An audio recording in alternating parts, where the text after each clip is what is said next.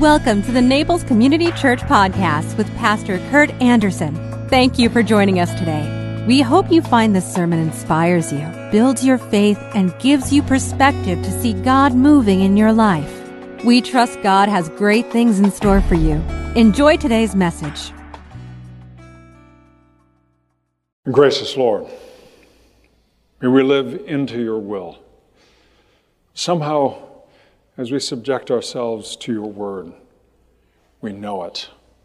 We know what we're called to do. We know because of the testimony of your Holy Spirit in our hearts. Lord, move us in that way.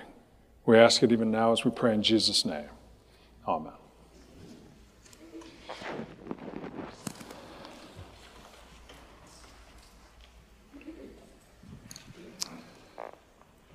Our text this morning comes from the 103rd Psalm, which is a psalm in which we are called to, to bless the Lord. And one wonders, how do we do that? You know, what, what is my, this little drop in His ocean? What is this little bit of darkness in His light?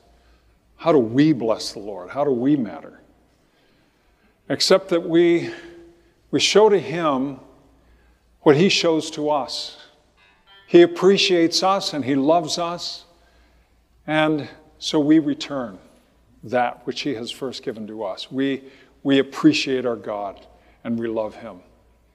And so, as God's children, we find in that the greatest appreciation and, and well, the greatest love for this life when we can bless the Lord. Hear the word of God as it comes to us from the 103rd Psalm. Let all that I am praise the Lord. With my whole heart I will praise his holy name. Let all that I am praise the Lord. May I never forget the good things he does for me. He forgives all my sins and heals all my diseases. He redeems me from death and crowns me with love and tender mercy. He fills my life with good things. My youth is renewed like the eagles. The Lord gives righteousness and justice to all who are treated unfairly. He revealed his character to Moses and his deeds to the people of Israel.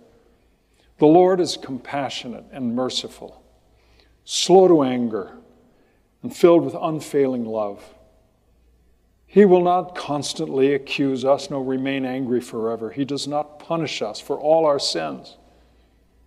He does not deal harshly with us as we deserve. For his unfailing love toward those who fear him is as great as the height of heavens above the earth.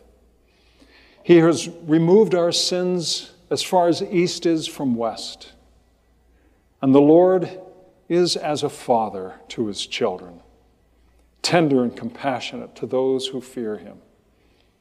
He knows that we are weak, that we are only dust. May God add his understanding to this hearing of his word.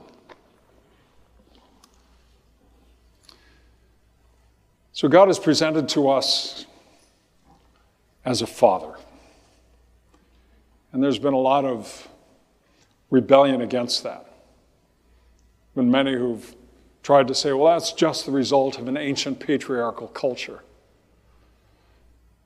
But if we take that away, God becomes impersonal.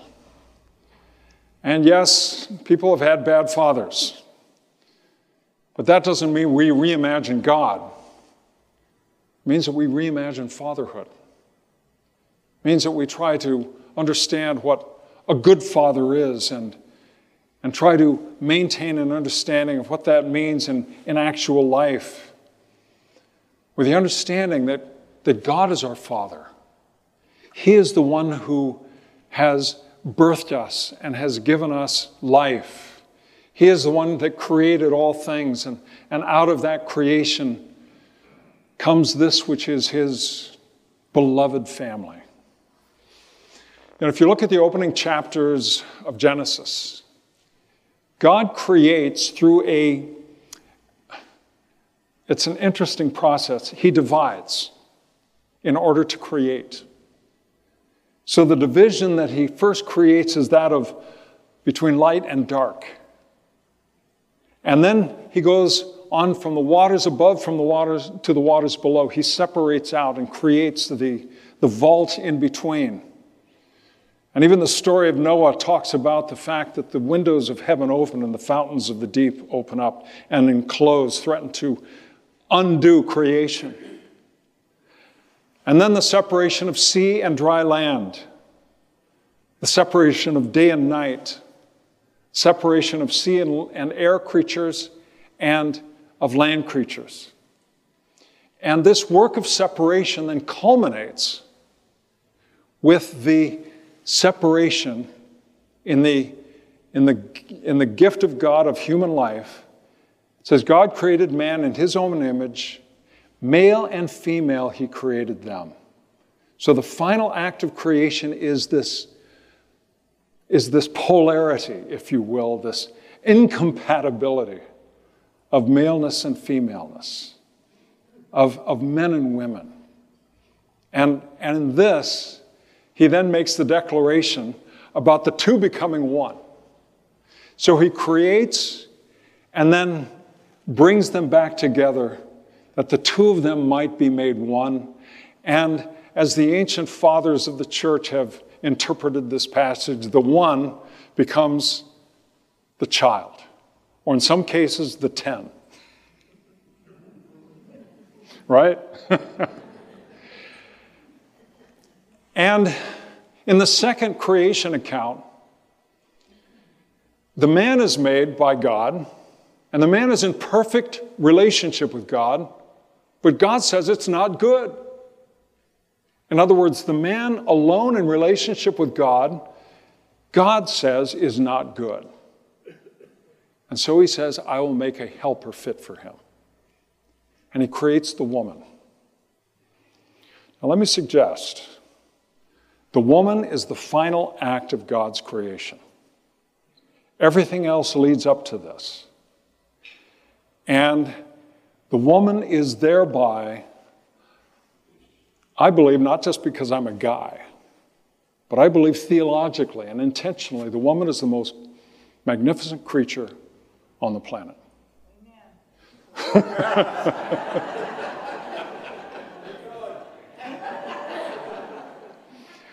And there is, and is there anything more beautiful than a mother with her children? Anything that surpasses that beauty. About a decade ago, I was I took my sweetheart and her kids to California and we went to Yosemite Valley. And we went up Glacier Point. We drove there because from there you get a, a view of, of Half Dome from the side. And while we were up there, Jamie and her kids were over standing on a rock close to the edge where it goes down precipitously. And I looked at them all. I couldn't even see Half Dome. The beauty of that woman and her children surpasses the beauty even of something like Yosemite Valley. And so it is how God made us, how God created us. To live in such a way as to recognize the great gift that God has given us in one another. And again, it's it's a relationship that, as I say, is rooted in an essential incompatibility. and we know this. I saw growing up, my dad, civil engineer, he was always so organized, everything was in place. On a scale of one to 10, he was probably a nine in organization. He knew I was sneaking out the car when I was 13 years old because he kept track of all the gas mileage and all that sort of thing. And, um, and then there's mom, who was very strict about keeping things clean, but, but everything was clutter. so there was dad's area and there was mom's area, and, and it was wonderful. It was joyous, it was, it was fun. And those are the kind of things you don't even notice until you get older anyway.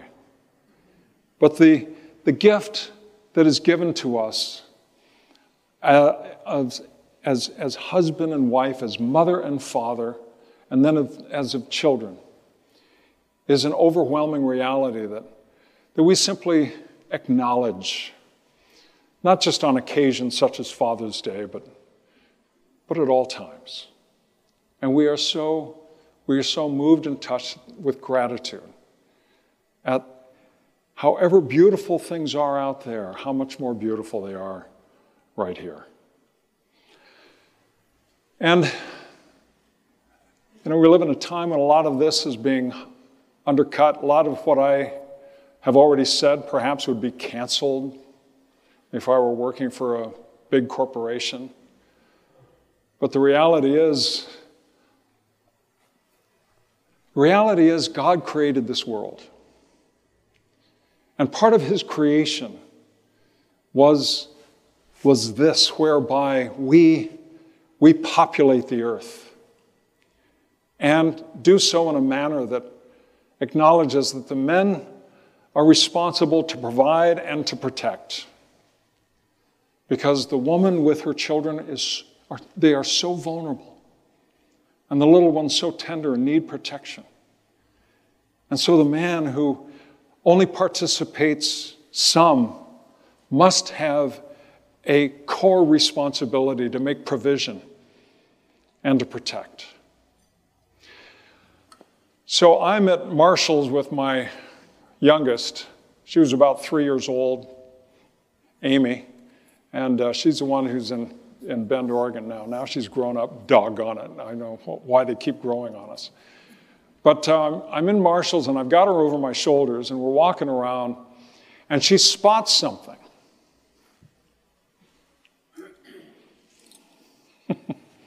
this little basket with soap in it.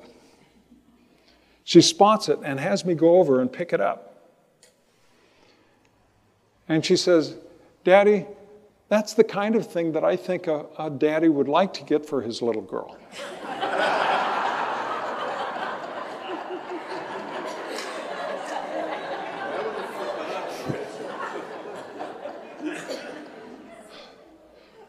I said, honey, we don't need it. yeah, but daddy, I love you. So you can see the, the result of that. And how many times over do we go through that as fathers? Uh, we know it's not whether, it's how much. we, we do this, we provide. And we provide more than just what is needed, we provide those things also that are wanted. And that, that is a great gift. I would rather be impoverished by that, by making provision for, for others than, than hoarding it to myself.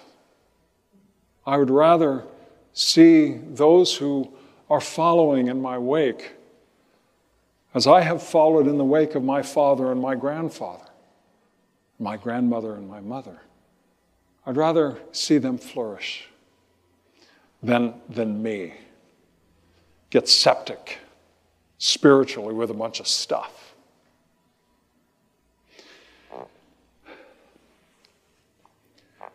So we, we've been created by our God. We didn't create ourselves. And, and because God made us, and because God loves us, He wants, he wants us to know of His compassion and care and to thereby be a model of how we, particularly as fathers and as mothers, as parents, are to be with our own little ones and those around us that, that we become vessels of the grace of God and, and the love that passes through us. And that love then goes out to those who are in our care. And we cannot thereby ever be depleted. Yes, we can have some tough economic times, but we're never depleted because God is rich in His mercy and His grace. But the unique role of a father is Well, let's face it. Children need not just the love of their mother, which is so, I mean, it's so eternal to a child. There's no point in, the child's existence where she doesn't know of that love from the, even before birth. And then with birth, there she is. Mom is right there to nurture and care for, and mom is this ever present reality. But then who's this guy out here? Remember when my first was born, I was immediately transformed with a sense of responsibility. I have to pay for this. I have to take care of this. I've, I've got to do everything I can now to make sure that this little one is safe and grows up to be a, a, a grown person. And it was a transformative event. And, and yet, it's a, a responsibility that comes with it a great joy. And so, even today, and because it's Father's Day and because I remember those very special times with my own kids, the shoes I'm wearing, I had since before my children were born. The tie I'm wearing was from my own father. And even now, oftentimes, most Sunday afternoons, I will keep my church clothes on because that's what my grandfather did. I try to maintain some of those deep traditions that constitute family traditions, but that are also honoring the faith of our fathers. I remember I was home from seminary, about 24 years old, 25 years old, something like that, and mom and dad had gone to um, Omaha, Nebraska. Dad was transferred from Riverside to Omaha. And we were driving uh, along Military Park, if you know Omaha at all, along Military Park. And, and I was driving, and some guy, some young guy, came swerving behind us. This is kind of a quasi residential street, just two lane road. Swerving behind us, slammed, uh, knocked on his horn, cut us off, and then hit his brakes. I have no idea why. And he pulled over. So I got out. He got out. And I started walking toward him. He was just standing there. Then my dad got out. Dad was about 60 at the time. And then the guy turned and got back in his car. Dad, of course, said, You see there, son? When I got out, he ran.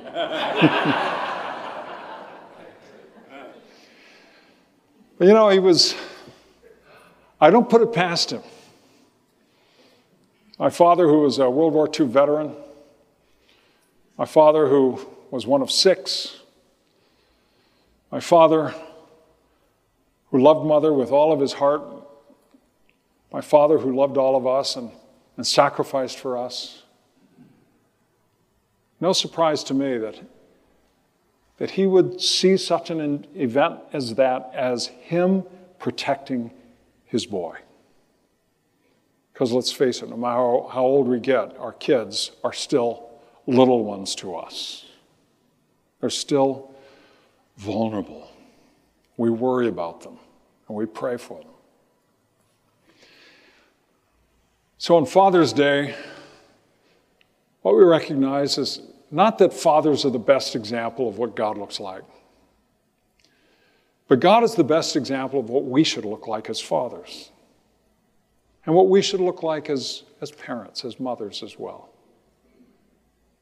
That we, that we would give our lives, that we'd sacrifice, that we would give ourselves for those who come behind us, those who are such a gift of God to all of us. So to me, this is simply an, an acknowledgement of the, the challenges and the high calling that we have as we have been given this gift of being fathers. Will you join me in prayer? Thank you, O Lord, that you give us such mercy and grace. Thank you, O Lord, that you understand and You don't hold stuff against us. Instead, you embrace us. Thank you, O Lord, for your love, which is everlasting. We pray. Amen. If you enjoyed today's podcast, there are a few things you can do. Be sure to subscribe, rate, and review this podcast. For more information, you can visit us online at www.naplescommunitychurch.org. If you happen to be visiting Naples, please drop in for our Sunday service at 10 a.m. We'd love to meet you. Thanks again for joining us. Have a fabulous day.